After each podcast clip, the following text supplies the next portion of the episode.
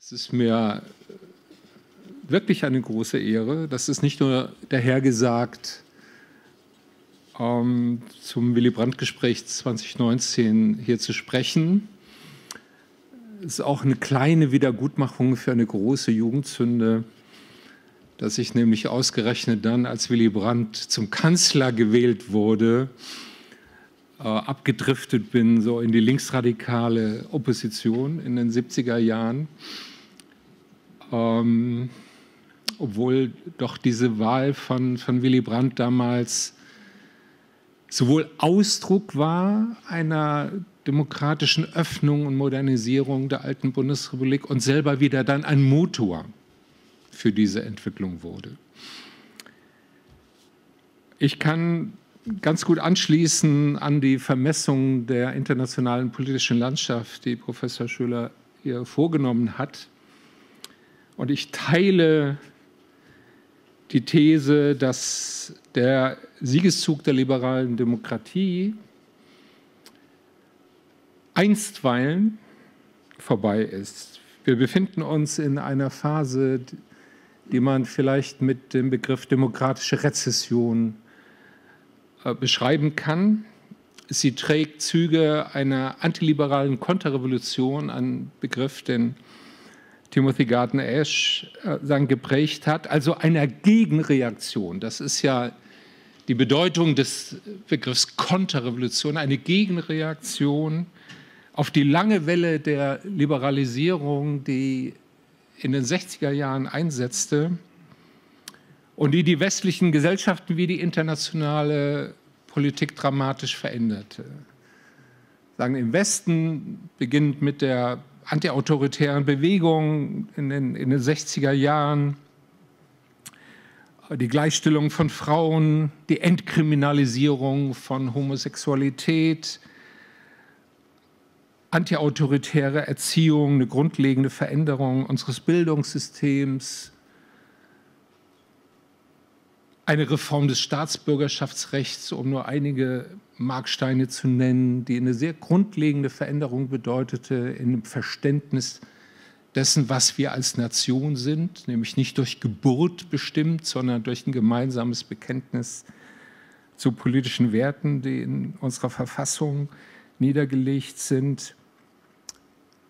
Und natürlich die große friedliche Revolution, ähm, diese, diese historische Bewegung 1989, 90 hin zur Demokratie, zur Freiheit. Natürlich spielte auch eine Rolle das Streben nach Wohlstand, vollkommen legitim.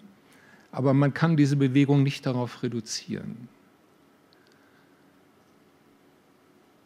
Und das war der Moment, in dem Francis Fukuyama, der amerikanische Politikwissenschaftler diese berühmte These geprägt hat vom Ende der Geschichte.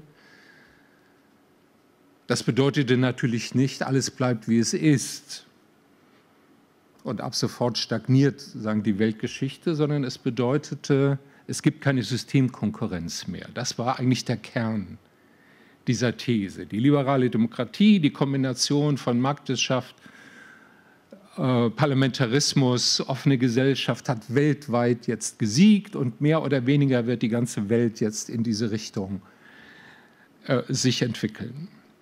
Und das hat sich doch als grundlegender Irrtum entpuppt. Ob aus dieser Schubumkehr allerdings ein langfristiger Trend wird, ist noch nicht entschieden. Es ist entschieden zu früh das Totenglöckchen über den liberalen Demokratien zu läuten und ein neues Zeitalter des Autoritarismus aufzurufen, obwohl man die beiden großen Herausforderungen sehr ernst nehmen muss, denen sich liberale Demokratien heute gegenübersehen. Und die Herr Professor Schöler im Grundzug schon beschrieben hat. Die erste die Herausforderung durch zunehmend selbstbewusst auftretende autoritäre Mächte, die sich längst nicht mehr als Durchgangsregimes, als Übergangsregimes verstehen aus einer diktatorischen Vergangenheit in eine demokratische Zukunft, sondern als Gegenentwurf, als Gegenmodell zu den liberalen Demokratien, also die Chinas, Russlands, Iran, sagen dieser Welt. Und mit China ist dem Westen ein neuer Gegenspieler erwachsen, der zwei Eigenschaften miteinander kombiniert, die wir lange eigentlich für unvereinbar gehalten haben, nämlich ein autoritäres Regime und eine sehr weitgehende Kontrolle über die Gesellschaft und eine dynamische und innovative Ökonomie.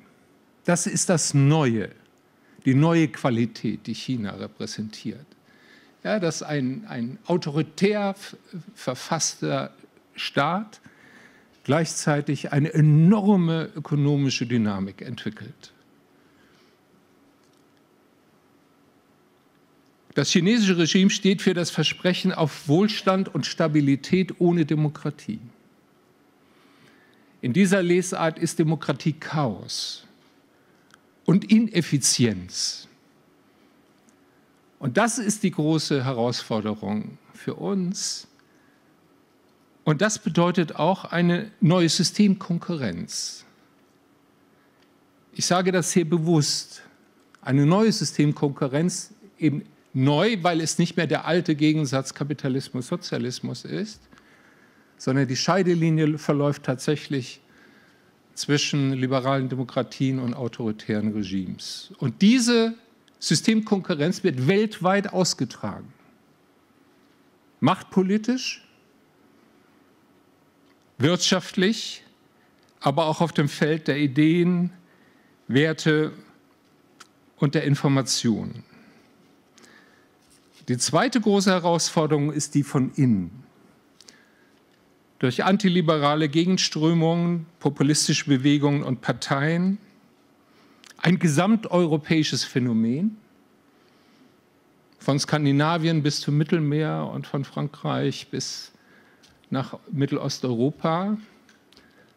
Und das Beunruhigende ist, dass diese Bewegung, diese Entwicklung eben nicht nur die Gesellschaften in einer ökonomischen und sozialen Krise erfasst, sondern auch durchaus wohlhabende Gesellschaften wie in Skandinavien oder in den Niederlanden, wo sagen populistische Parteien zwischen 15 und 30 Prozent der Stimmen bei den Wahlen inzwischen mobilisieren können. Ihr gemeinsamer Nenner, so vielfältig und unterschiedlich diese populistischen Parteien und Bewegungen sind, ist eine dreifache Abwehr gegen Einwanderung, gegen Globalisierung und gegen vertiefte europäische Integration. Also eine Abwehr gegen alles, was sie als Angriff auf die homogene Nation und auf die nationale Selbstbestimmung betrachten, die ihr oberstes politisches Prinzip ist. Sie protestieren gegen die Auflösung der patriarchalen Familie, gegen die Gleichstellung sexueller Minderheiten. Sie operieren mit Verschwörungstheorien und ziehen eine scharfe Grenze zwischen uns und den anderen, zwischen Einheimischen und Ausländern, zwischen Volk und globalistischen Eliten. Außenpolitisch verbindet sie in der Regel die Gegnerschaft zur transatlantischen Allianz und die Sympathie für Putin-Russland. Tatsächlich ist Moskau heute das neue Mekka einer antiliberalen Internationale mit weit gespannten Netzwerken im Westen von ganz rechts bis ganz links. Die aktuellen Enthüllungen über die Moskau-Connection eines Abgeordneten der AfD im Bundestag sind ja nur die Spitze eines Eisbergs von Verbindungen zwischen dem russischen Machtapparat und westlichen Politikern, aktiven und ehemaligen Politgrößen. Ich muss hier wohl keine Namen nennen. Wirtschaftsleuten und Publizisten. Auf der Krim und im Donbass geben sich abwechselnd Delegationen der europäischen Ultrarechten und der antiwestlichen Linken die Klinke in die Hand. Ein spezifisches und alarmierendes Merkmal der politischen Entwicklung ist die Regression, die in einer ganzen Reihe alter wie neuer Demokratien zu beobachten ist. Die Wende zur illiberalen Demokratie, was eigentlich ein Oxymoron ist. Es gibt im ernsthaften Sinn keine illiberale Demokratie, also keine Demokratie ohne Minderheitenrechte, ohne Bürgerrechte. Diese Wende hat die USA ebenso erfasst wie Italien, Polen oder Ungarn. Man findet sie in unterschiedlichen Ausprägungen auch in Israel und in Demokratien des globalen Südens wie den Philippinen oder Brasilien.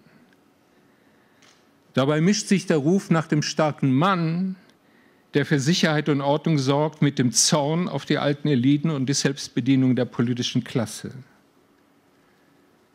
Ein zentrales Motiv für diesen Vertrauensverlust in die liberale Ordnung ist der verbreitete Eindruck von Kontrollverlust. Insbesondere im Hinblick auf ökonomische Globalisierung und weltweite Migration. Nicht von ungefähr lautete die zentrale Parole der britischen Brexit-Kampagne Let's take back control. Die Rückgewinnung der Kontrolle über die nationalen Grenzen, über die nationale Ökonomie. Und wenn Sie sich einen Augenblick zurückversetzen in die Situation 2015, 16, wann kippte die Willkommenskultur in der Bundesrepublik, diese wirklich phänomenale Aufnahmebereitschaft für die Flüchtlinge. Sie kippte in dem Augenblick, in dem doch ein relevanter Teil der Gesellschaft den Eindruck hatte, die Regierung hat die Kontrolle über die Ereignisse verloren.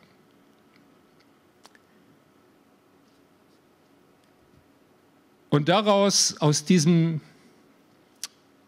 Symptom von Kontrollverlust, ich gehe darauf noch ein bisschen genauer ein, was daran real ist und was daran äh, eher Imagination ist, reagieren Rechts- wie Linkspopulisten mit dem Rückzug auf den Nationalstaat.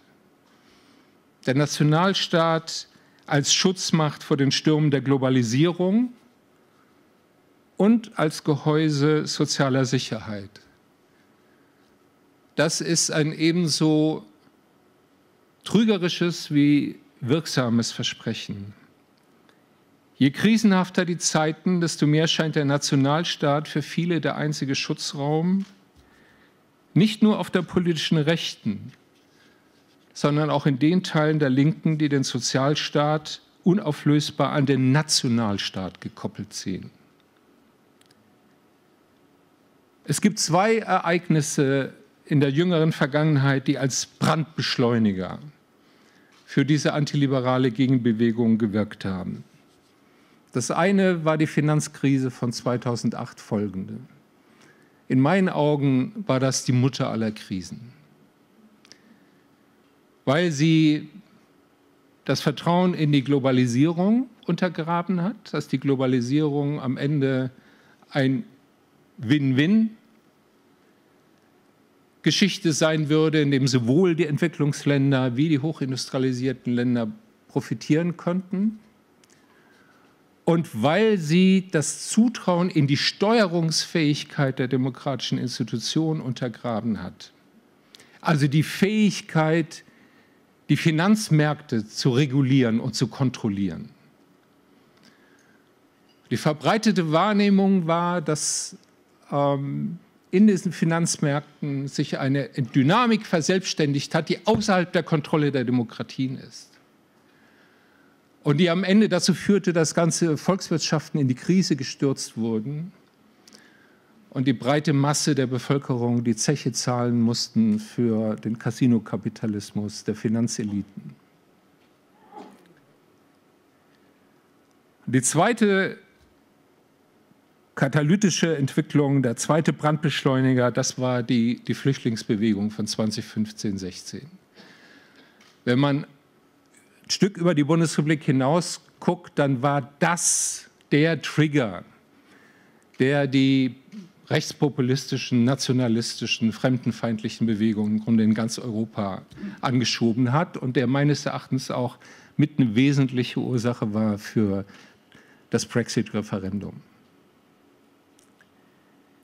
Die Finanzkrise verschärfte noch eine zweite Ursache für den Vertrauensverlust in die liberale Demokratie, nämlich die wachsende soziale Ungleichheit in vielen hochindustrialisierten Ländern und die Polarisierung zwischen Modernisierungsgewinnern und Modernisierungsverlierern.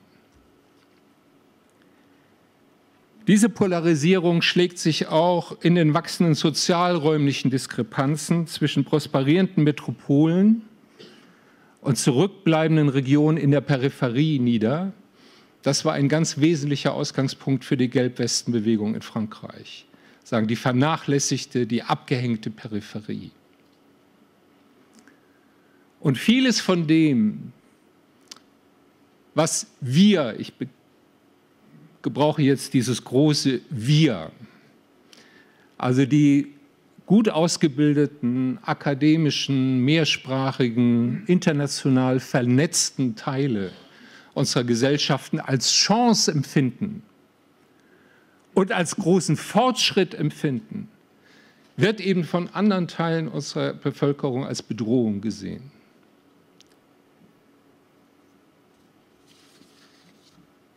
Wenn wachsende Unsicherheit, die Verunsicherung über stürmische Veränderungen auf wachsende Ungleichheit trifft, dann entsteht eine explosive Gemengelage. Dabei finden sich Modernisierungsverlierer und Veränderungsängstliche in allen Klassen und Schichten.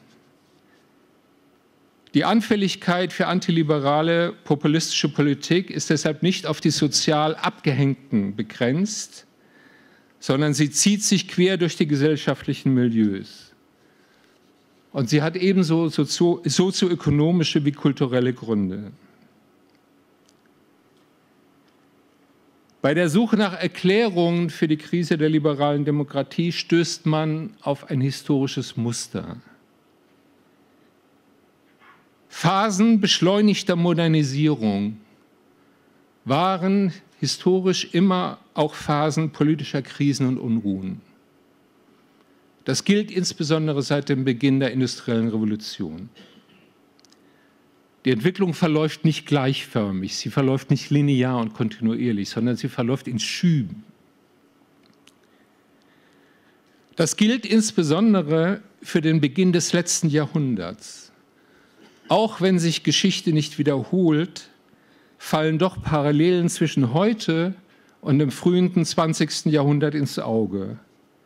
Auch damals gab es eine Periode beschleunigter technischer und kultureller Umbrüche. Elektrifizierung, Massenmobilität, das enorme Wachstum der großen Städte,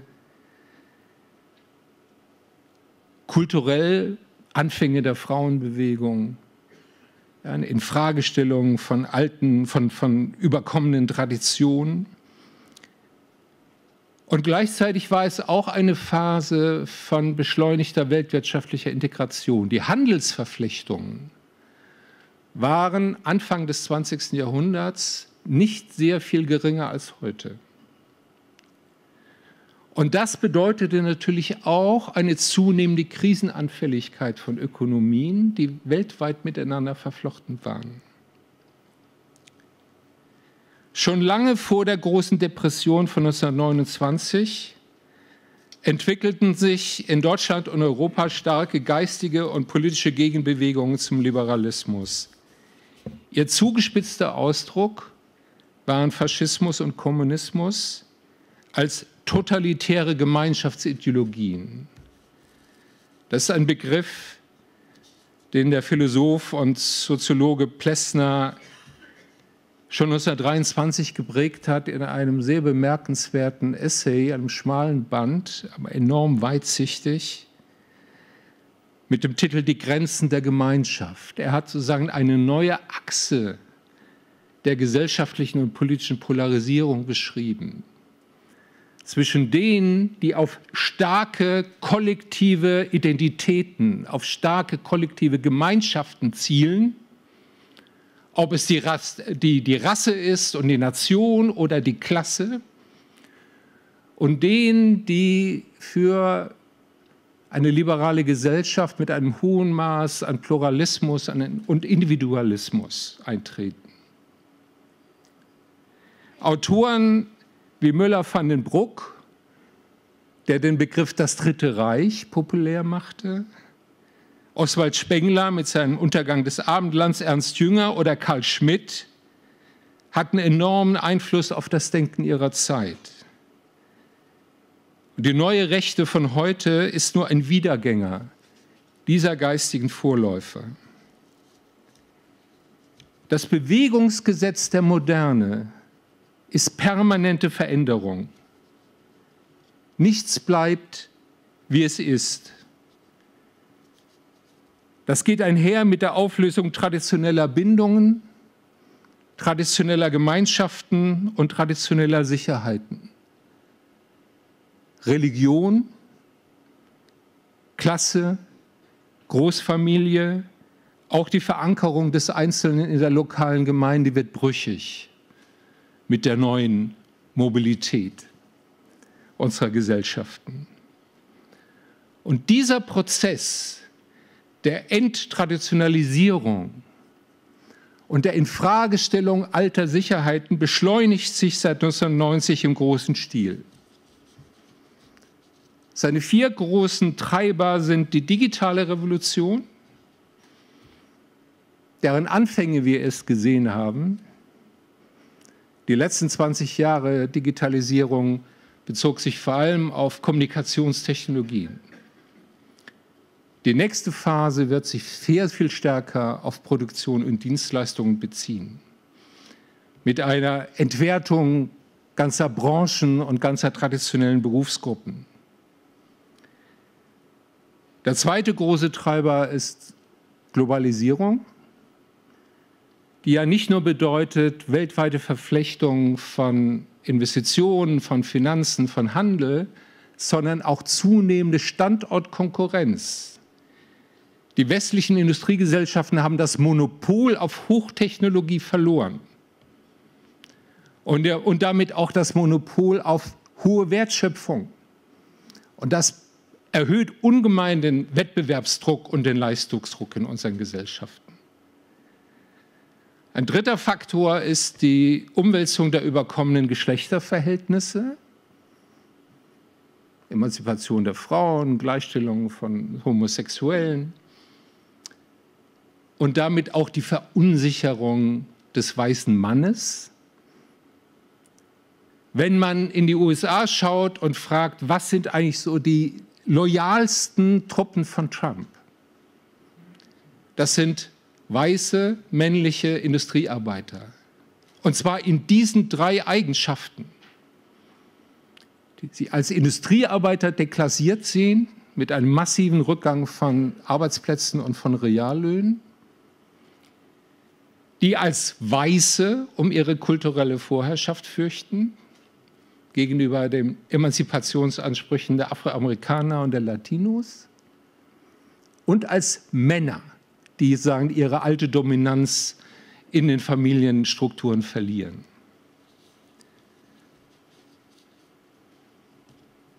Und der vierte Faktor ist globale Migration, die auch von einem Teil unserer Gesellschaften als Stress empfunden wird, als eine Infragestellung ihrer bisherigen Lebenswelten.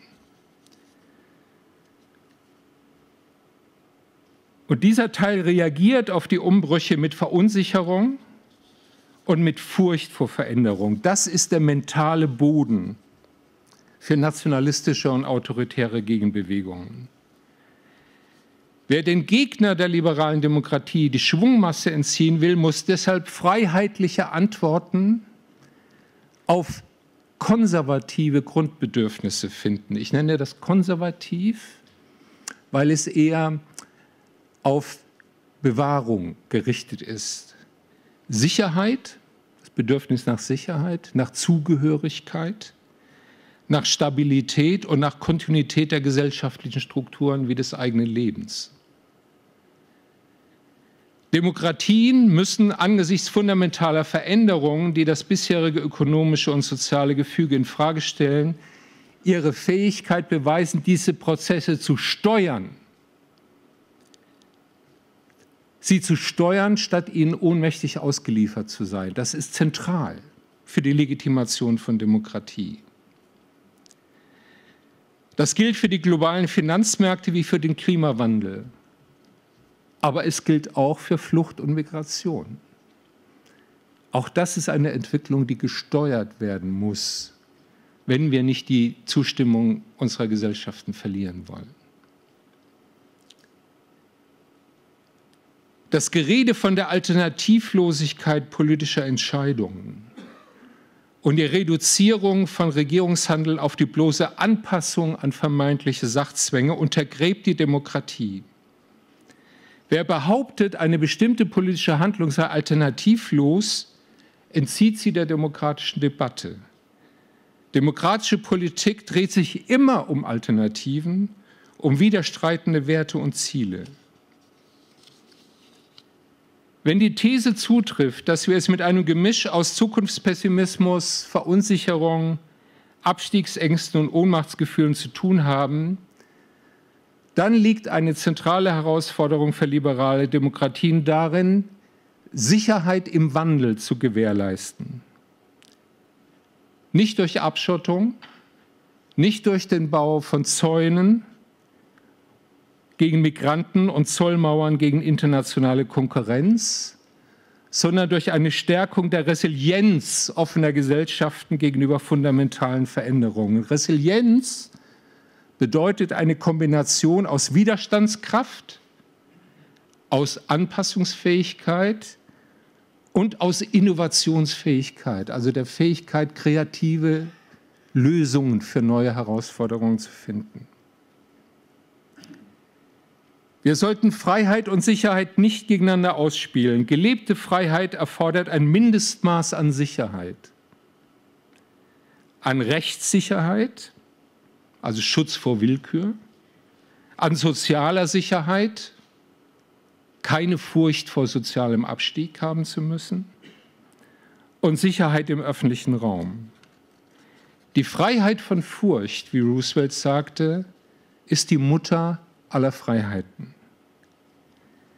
Sicherheit im Wandel, das erfordert die Befähigung jedes Einzelnen, mit sozialen, technischen und kulturellen Veränderungen Schritt zu halten also die Förderung der Selbstwirksamkeit von Individuen. Ich nenne das innere Sicherheit im wörtlichen Sinn, die Sicherheit, die aus uns selbst kommt, aus unserem Selbstvertrauen und aus unserer Fähigkeit, mit diesen Veränderungen aktiv umzugehen. Bildung und Weiterbildung spielen dafür natürlich eine Schlüsselrolle. Eine zweite Antwort sind neue Formen sozialer Teilhabe, etwa die Beteiligung breiter Schichten am Produktivvermögen, Eigentum für alle oder die Erweiterung des Rechts auf Bildung um das Recht auf Weiterbildung. Ein dritter Faktor ist eine aktive Bürgergesellschaft. Gesellschaftlicher Zusammenhalt kann nicht allein durch den Staat gewährleistet werden. Das bedeutet auch eine Stärkung von ehrenamtlicher Tätigkeit und gemeinnütziger Tätigkeit bis hin zu der Möglichkeit, im Zuge eines langen Berufslebens zwei oder drei Jahre aus der Erwerbsarbeit auszusteigen und eine gemeinnützige Tätigkeit, eine gesellschaftliche Tätigkeit wahrzunehmen und dafür ein steuerfinanziertes Grundeinkommen zu erhalten.